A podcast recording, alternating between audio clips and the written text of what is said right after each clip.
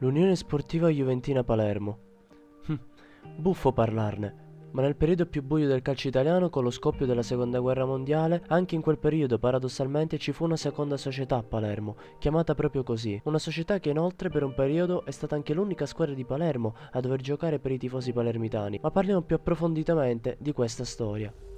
La società fu fondata il 15 febbraio nel 1930 ed era composta per lo più da militari della 28 Divisione Fanteria Aosta Infatti lo stesso presidente Federico Darle era il generale di brigata. Dell'organigramma societario facevano parte anche alcuni piccoli imprenditori locali come l'ottico palermitano di Pasquale. La Juventina scalò gradualmente i campionati minori fino a raggiungere nel 1939-1940 la promozione in Serie C. Il contemporaneo fallimento dell'associazione Calcio Palermo portò la Juventina a diventare il club principale della città. Le proposte di fusione da parte del presidente del Palermo Giuseppe Agnello furono praticamente immediate, ma Darle in un primo momento le declinò.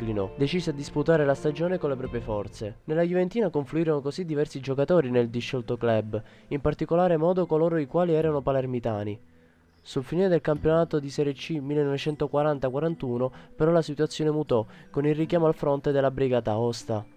Così per evitare di rimanere praticamente senza giocatori, il neopresidente Rosario Selvaggio acconsentì alla fusione, avvenuta il 23 agosto 1941. La neonata società venne battezzata Unione Sportiva Palermo Juventina, i colori rimasero quelli biancazzurri almeno nella prima stagione. Nel 1951 però una società dall'identica denominazione fu rifondata da Renzo Barbera, che sarebbe poi divenuto celebre come presidente del Palermo nel 1970.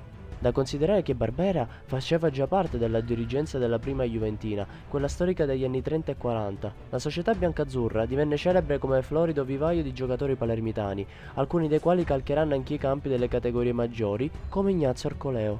La Juventina che disputava le proprie partite casalinghe sul campo del quartiere Resuttana arrivò a disputare anche un paio di campionati di Serie D, prima di sciogliersi nel 1968. Oggi l'unica squadra che rappresenta Palermo è proprio il Palermo Calcio, che ha fatto vivere tante emozioni e ricordi indelebili nella mente dei palermitani.